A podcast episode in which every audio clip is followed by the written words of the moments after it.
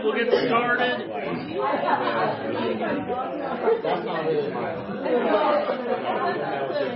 Come on. This side is obedient. This side is rebellious. This whole thing was your idea, wow. It, uh, it is, it's great to be together. Uh, I'm glad that we're all together. Amen. Uh, and it, it is so great to be here. Uh, we we were up earlier in the spring uh, this year, and we just enjoy being with all of you. And to hang out with the Leafs, to hang out with all of you is it's a real treat for us. Uh, so thanks for having us back and not banning us from Burlington. Yeah. Um, and and you know, especially it's great when you have friends in in good places. And so to have friends in Burlington, Vermont in the fall is great. We came up and we did the fall thing yesterday. You know, we we went to the farmers market and had some great breakfast sandwiches and so forth. And then we went to the a corn maze. Yep. And Kayla led us through Yes, the corn maze strategically. successfully. And so she was the captain of the team, and, and just to, just to be up here and to be again to be uh, with all of you is a real treat. So we we enjoy it very much. If we would, let's grab somebody's hand next to us. Grab someone's hand. Let's pray. Heavenly Father, it is such a privilege to be in this room where you are right now. Your presence is with us. And Father, we pray that what we are about to do, which is open your word, God, that we don't take this lightly, uh, but that we take it with a reverence and an awe of who you are and that you, the creator of the universe, are speaking to each one of us right now. Speak to our hearts. And Father, however we came in, help us draw closer to you and help us leave here different than how we came in. Father, thank you for your word, which is living and active. Thank you so much just for the hands that we hold right now. It's in Jesus' name we pray. Amen. Um, and so we are, I I know in a sermon series here, I think last week Richard started it, right? Uh, faith inspired by, dot, dot, dot, fill in the blank. Uh, and I know he talked about faith inspired by God's reputation, um, which, amen, that's fantastic. And but there, you stop and you think, faith inspired by what? Well, there's a lot of things that could inspire our faith, right? God's word inspires our faith, right? And God, without God's word, we, we wouldn't have faith. Faith, you know, builds up the word for us. Um, but and there's so many things that could. What inspires my faith? I'm sure we could get just as many answers as we have people in the room. One thing for me that uh, that inspires my faith is when I do see God work, when I see God move. Uh, and I love the Psalm, Psalm 66, verse 5. The psalmist writes, Come and see what God has done, how awesome his works in man's behalf. And so the psalmist is, is encouraging, Come, come, Margaret, come. Come and see what God has done, not what we've done, what God has done. How awesome are his works in our behalf. Yeah. And to me, that's just, that's amazing. And so you could say, you could sum it up with all of that by saying miracles inspire faith. Mm-hmm. Even as the scripture was read this morning in the welcome about, you know, how these miracles happen so that you may believe. Mm-hmm. Miracles inspire faith. Seeing God move inspires faith. Let me, I want to just open it up for a second. What is one of your favorite miracles in the Bible? Hmm. You only get one. I know. Which one? What's the first one that comes to mind? Favorite miracle for you? What is it? Parting of the Red Sea. Parting of the Red Sea. Oh, you just stole several people. Okay, why? Uh, because it's it's such an indicator of God's amazing hmm. power to move that much water. I mean, hold a jug of water hmm. and then figure out how much water that weighs to hold back a whole sea, Yeah. and just dry land and thousands of people are able to. I- It just hmm. it staggers your mind. Okay. Yeah. So a child offering his lunch to feed the crowd. Yeah. Yeah, that's amazing. What else? Uh, Shadrach, Meshach, and Abednego in the fire. Yeah, that's a great one. I love that one. What else? What's another one? I think of Jesus healing like the centurion's servant and like the faith of like you don't even need to go there and see him. You can do it from here and like, I'll go home and I know he's healed. Yeah, and he was at that very moment. Uh, Jesus healing the disbelieving dad's son in Mark. That like the dad's like, Jesus like, you gotta believe. He's like, I do, but help. Like, Right. Yeah, definitely. Margaret, Jesus turned water into wine. turning water into wine. Yeah, it's like, people are like, what? He just made the party better, right? Yeah, Yeah, just like walking in the water. Walking on the water. Hmm. Yeah, and then telling Peter, "Yeah, come on out." Come on, yeah. And Peter, okay. Naaman being healed of leprosy. yes. Naaman being healed of leprosy. Dip yourself how many times? Seven. Not six, not eight, seven. You know, hmm. amazing. And we could go on and on and on. Yeah, one more. the obvious one, resurrection. Resurrection, death, something that's dead come back to life. And all of these that we just shared, they display the power of God. Come and see what God has done. Look at the Red Sea. Come and see what God has done. You know, look at look at the wedding that day. Look at Naaman. Look at the you know the resurrection and whatever it may be. It displays God. And when we see God, when at least for me, when I see God at work, I'm, my faith increases. Mm-hmm. And so today we're going to continue this series, Faith Inspired by, and we're going to look at a miracle today that you might, at first glance, you would say, I don't, where's the miracle? I don't really see a hmm. miracle. But we're going to uncover what the miracle is and see how does that apply to Burlington today. Yeah. So open your Bibles to Nehemiah chapter 8. In Nehemiah chapter 8. And we'll, we'll pick it up here in, in beginning of verse 1, chapter 8. When the seventh month came, and the Israelites had settled in their towns, all the people assembled as one man in the square before the water gate. They told Ezra the scribe to bring out the book of the law of Moses, which the Lord had commanded for Israel. So on the first day of the seventh month, Ezra the priest brought the law before the assembly, which was made up of men and women and all who were able to understand. He read it aloud from daybreak till noon. That's, that's a longer church service than we're used to.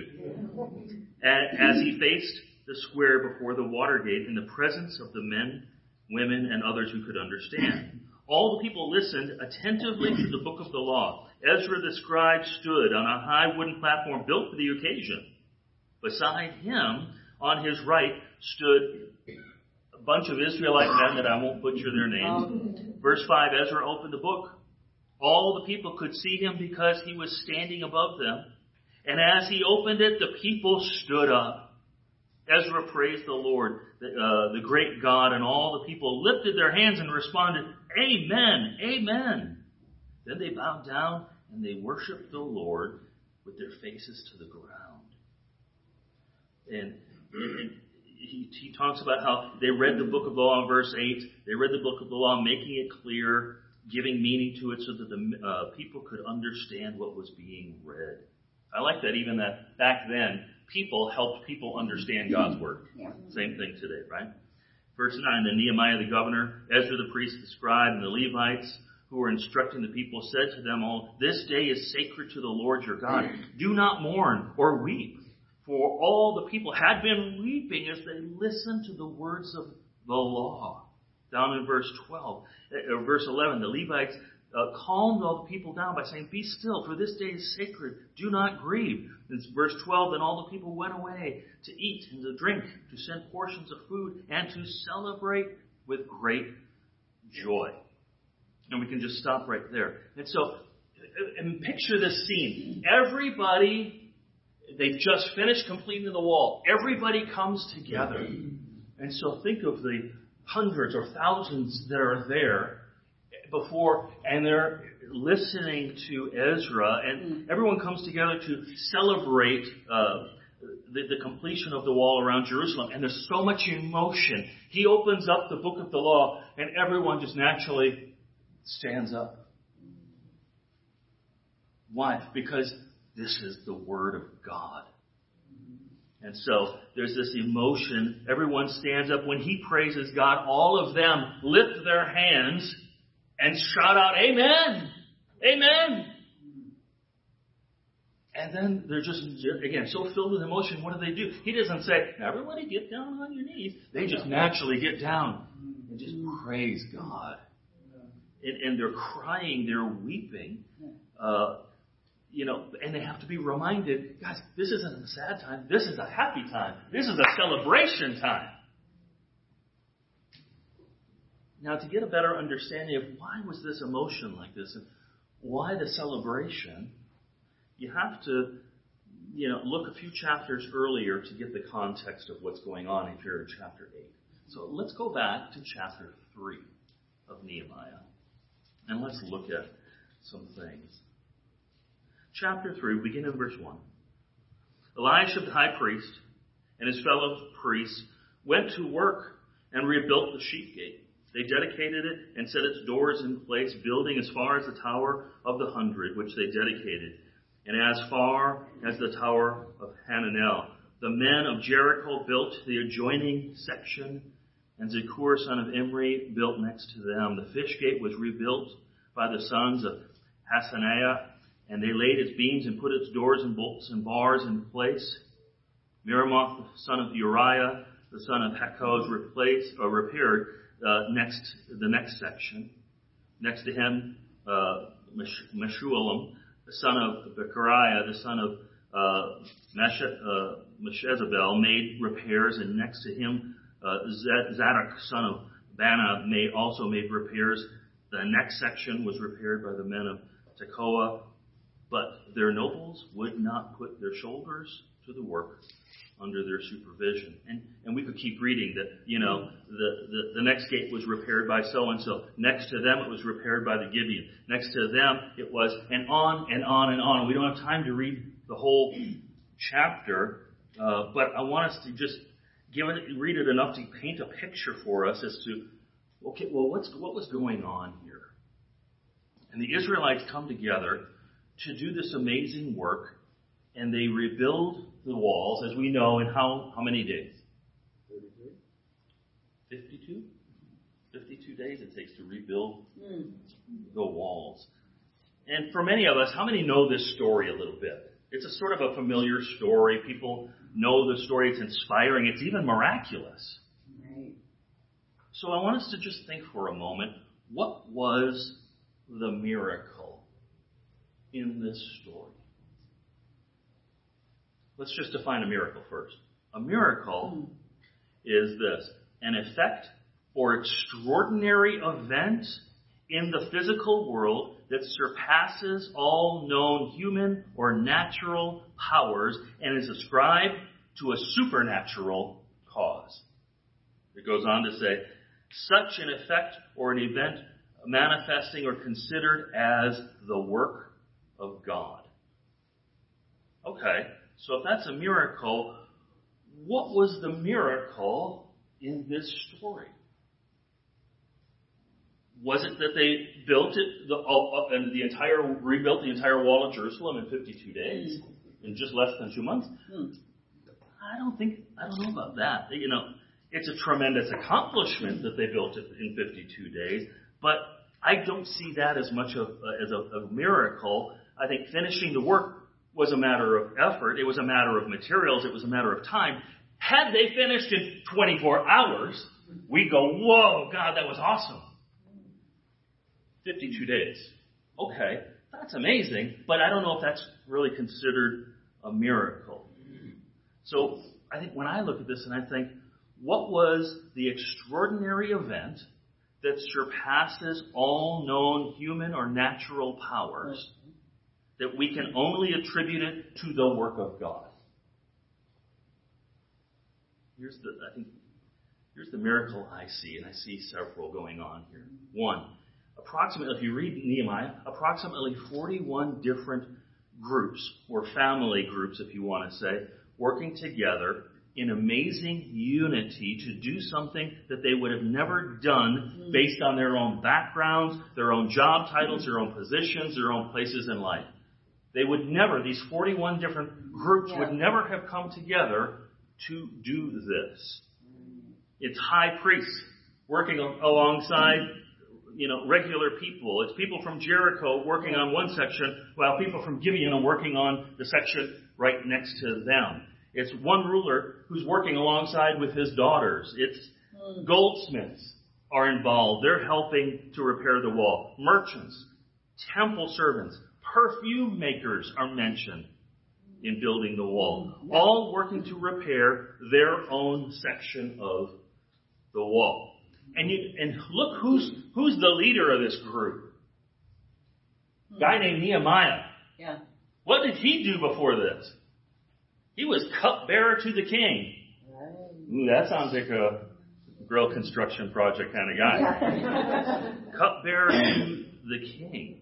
Again, there wasn't an Army Corps of Engineers here. There wasn't, you know, any kind of masonry workers and carpenters. People who, while we do this for a living, move aside, we'll rebuild your wall for you. Not at all. This was, this was everyday, ordinary people. I don't even see carpenters listed Right. amongst Yeah. all these tribes. Mm-mm. And so I think the people come together all from different backgrounds, different strengths, different weaknesses, and they join together to do something great.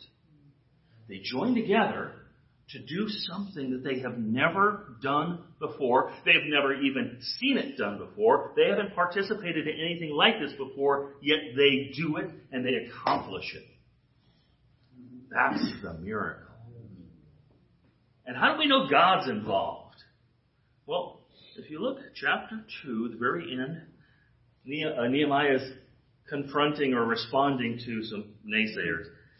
And he answers them by saying, verse 20, the God of heaven will give us success. We will, we his servants will start rebuilding. And so we see this, this taking place here. It's a supernatural, if you want to say, work of God. That all these different people from all these different backgrounds who have no business building a wall, coming together, working alongside each other, and doing something they've never done before, and accomplish it. Mhm. That's the miracle. And if you notice, and it's not a quick, easy, clean miracle Mm-mm. by any means. It's it's the kind of miracle, I guess you could call it a messy miracle. Mhm. Not only do we see great a miraculous unity here, but we see it amidst adversity and hardship that we see this taking place. Uh, in, in chapters four and chapters five, talk about that. Chapter four, it's all this tremendous adversity from outside of their own people. We've got, you know, chapter four, the neighboring communities all despised them for what they're doing.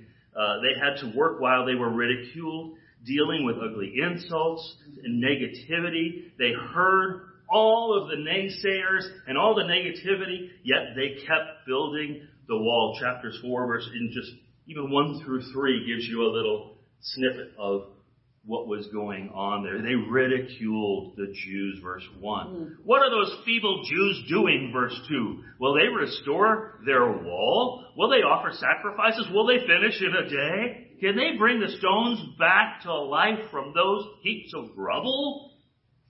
And so we see this ridicule and this negativity uh, taking taking place. Um, and so they faced attack. Not only that, not only verbal, but they faced physical attack. Half the people were working while the other half were guarding against potential threats. Verse 9 of chapter 4. But we prayed to our God and posted a guard day and night to meet this threat. And it says later on in verses 17 and 18 that people were even, they would carry the materials for the wall in one hand and a spear or a sword in the other hand. So not only do I not know how to build a wall, I've never built it before, I'm a perfume maker, let's say, but okay, now I've got to build a wall literally with one hand because I got to hold the spear in the other hand. And so this adversity taking place. Sleeping was difficult because the people had to guard by night and work by day. Look at verse 22 of chapter.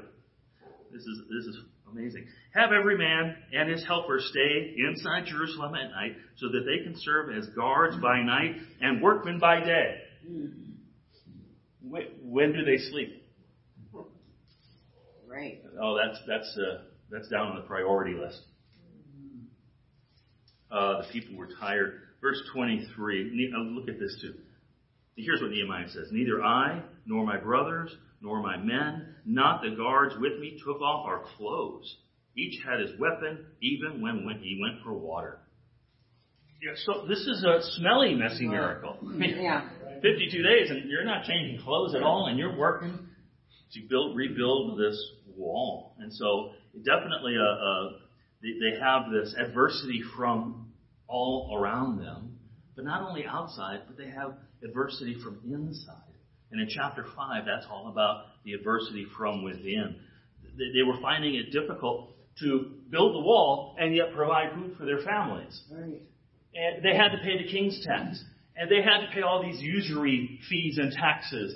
And so much so that their sons and daughters were being uh, enslaved to pay off their debt to their own countrymen. Yikes. Oh, and by the way, build the wall.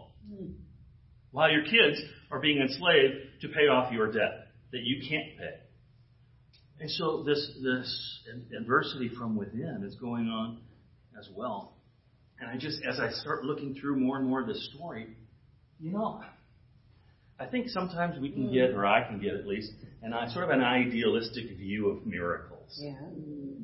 That it's just, well, you know, a miracle is somebody's in need and somebody's hurting or someone's sick or someone's dead, whatever it may be. And if you just come and touch, if you just come and pray over, if you just come and, then Yeah. if you just put your staff right here in the water, whoosh, it happens pretty easy. But many miracles in the Bible aren't that way. A lot of the miracles in the Bible are complex and they're complicated. Uh, think about Abraham. Uh, he says, you know, he, he, he's, he had children at what age? Abraham. 100 years old. When was he told he was going to have children? 75 years old. That's 25 years of waiting for the miracle to take place. During that 25 years, he had to go through a famine, fight a war, rescue his nephew Lot, and deal with a lot of other challenges. Yeah. That's a crazy long miracle. Uh, Elijah announces that there's going to be no more rain. God does the miracle, prevents weather from raining in that area. Elijah, though, during this time, has to run for his life the entire time. He's in isolation away from family and friends. Uh, his closest friendship is with a widow who he finally says, Hey, could you give me a, a cup of water and a piece of bread? And she goes, Oh, I'm just going to get sticks to make a fire so that my son and I can have our last meal and then die. That's his company. Yeah. Uh, you know, in the New Testament, Jesus heals the, the demon possessed man, right, in Mark chapter 5. That was a messy miracle. The guy was naked and he was couldn't change, couldn't keep him on him and he's ah all over. And and Jesus takes the demons, throws them into the pigs, pigs go in the water, townspeople come out instead of saying, Yay! Hey, there's a few more people in town. Please come. What happens? They were so afraid. They're like, please leave, please leave now. Not just to Jesus, but to the demon possessed man who was sitting there dressed and in his right mind. They hadn't seen that before. You'd think they would have been like, hey, you got a story to tell. Come, please help us. Right. No, not at all. Um, it- think about this miracle. John chapter 5, the invalid who'd been laying by the pool of Siloam for 38 years. Wow. 38 years he had been laying on this mat, unable to be healed. Jesus goes, Do you want to get well? Get up, take your mat, go home. You ever stop and think, what did he do once he got up and left? Hmm. What skills did he have to take care of himself or to regain, re, re-enter life as, as somebody who can now walk and, do everything else. 38 years of laying on a mat. Right. Think about the guys who brought the, their friend, the paralytic, on on the mat to Jesus, and they couldn't get to him, and you know, room was so crowded. Go up to the roof, they dig through it, messy, dirty, you know, dust and debris all over. Jesus then not only has to deal with the distraction and the disruption, but he doesn't heal the guy right away, and that's what they want him to do. Your sins are forgiven. Mm, That's not why we came. And then all the, the religious people, right? Jesus knows what's going on in their heart, so he's got to deal with that uh, before, you know, the guy can get up and walk out. Um, and so I, bring all these examples up to just remind us sometimes miracles in the Bible aren't just done. Hmm. Isn't that nice? Sometimes miracles, not just in the Bible, but I think in our lives, are complicated hmm. and they're messy. And they come with some adversity and some challenges. Hmm. Um, and as you can see here in the Nehemiah story, it wasn't the perfect time. It was full of challenges. They didn't have the perfect people for the job. They just had regular people. How many people here have uh, been done masonry work and carpentry work? Okay, you guys who have your hands up, you're, you're excluded. You can't be a part of the project. Everybody else, we're going to go build a wall. You, know, that's the kind of people they had to, to deal with. Um, they faced challenges from without, challenges from Hmm. within. Um, yet an amazing miracle takes place. It was frightening. It was frustrating. It was discouraging. It was exhausting all at the same time. That, what we just talked about, that's the work of the church. Hmm, hmm. It, working, building God's church, it's a complicated, messy miracle at times, isn't it? It's imperfect people from diverse backgrounds, different strengths and weaknesses, coming together to build something they would have never done naturally on their own. Right. So true. Look around the room for a second. Look at each other. There's no reason for us to be together outside of Jesus mm. Or outside of the Holy Spirit dwelling within us. No reason for us to stay together. What makes the story of Nehemiah such such a great miracle is that it was everyone's story. It wasn't just one person's. It was everybody's story. Everybody that was involved got to see God do something amazing. And not only see it, but participate in the miracle. Right. We read uh, the celebration in Act, uh, Nehemiah chapter 8. But read it through the lens of chapters 3, chapters 4, and chapters 5. And all of a sudden you see, wow, why was there so much emotion? Right. Now you can see why. We understand why everyone was weeping and sobbing because it meant so much to them.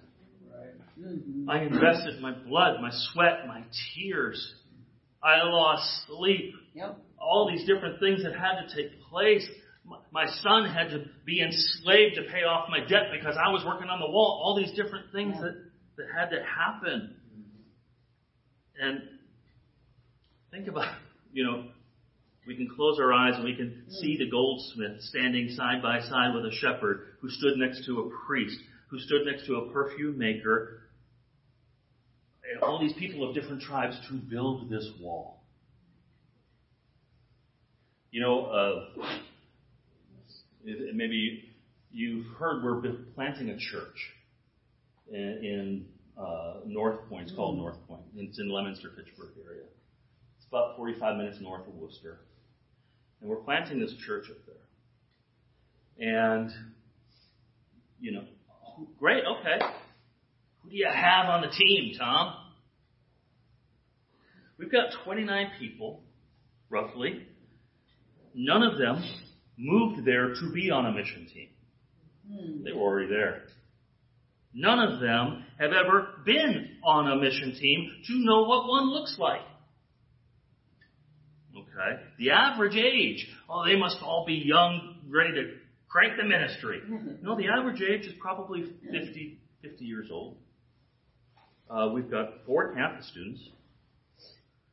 But nothing that makes you, there's nothing about this group of 29 disciples that would make you look at them and go, now that's a mission team I want to join. None whatsoever. And they would, if I, that wouldn't hurt their feelings if they heard that. They'd be like, yeah, that's true. It's 29, 30 disciples, very regular people, everyday people. But here's the, the miracle is going to happen. You know why? God is going to be involved. Miracles happen when God gets involved. And God has already been working, uh, and they are so pumped up and they are so excited about this church. And it's something that they've been dreaming about for so long. And so we have this North Point church that's going to be planted. But again, it's not your what you'd think of as a typical, oh, this is going to be a home run. I can see it already.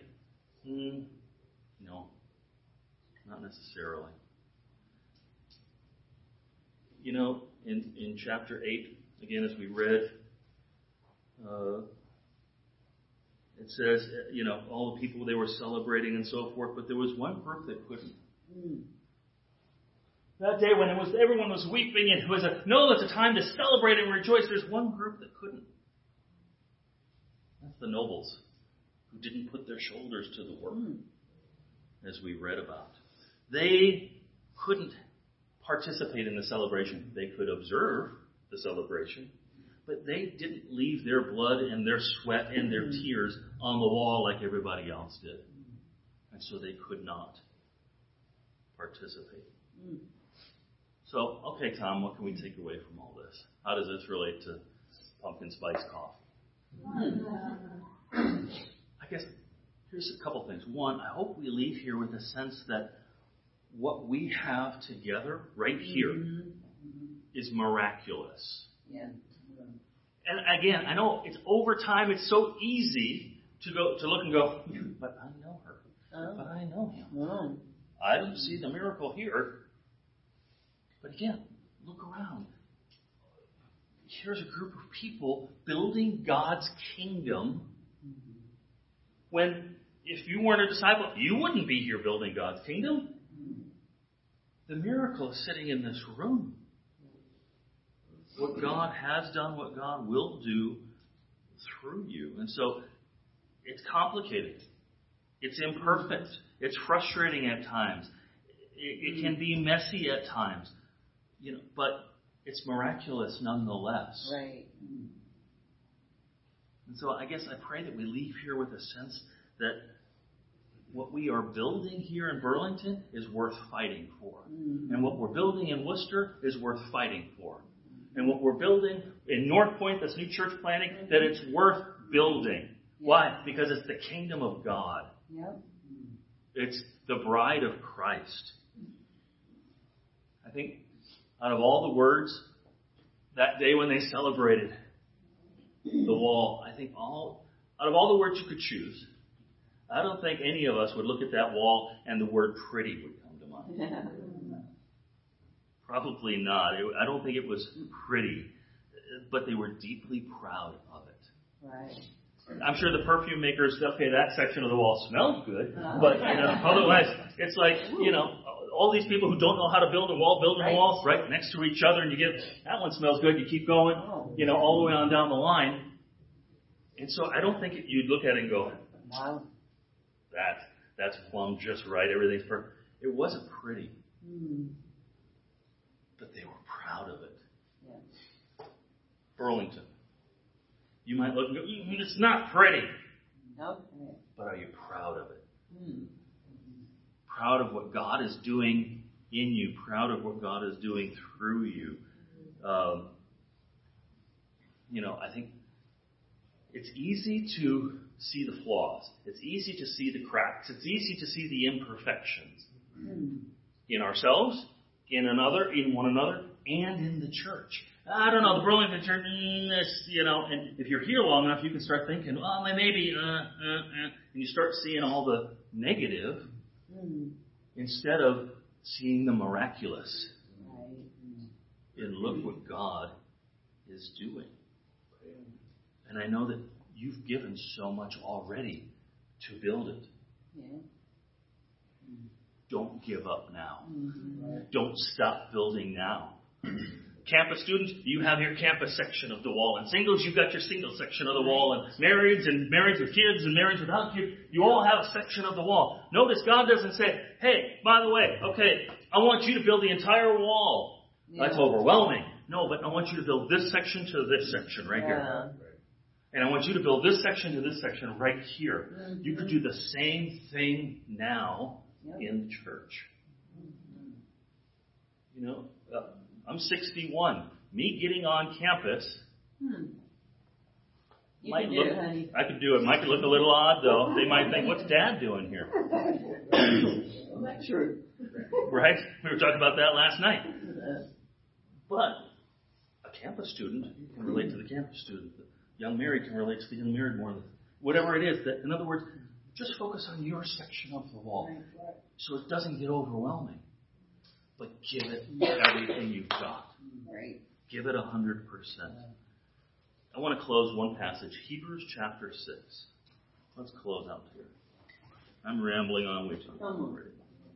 Come on, Tom.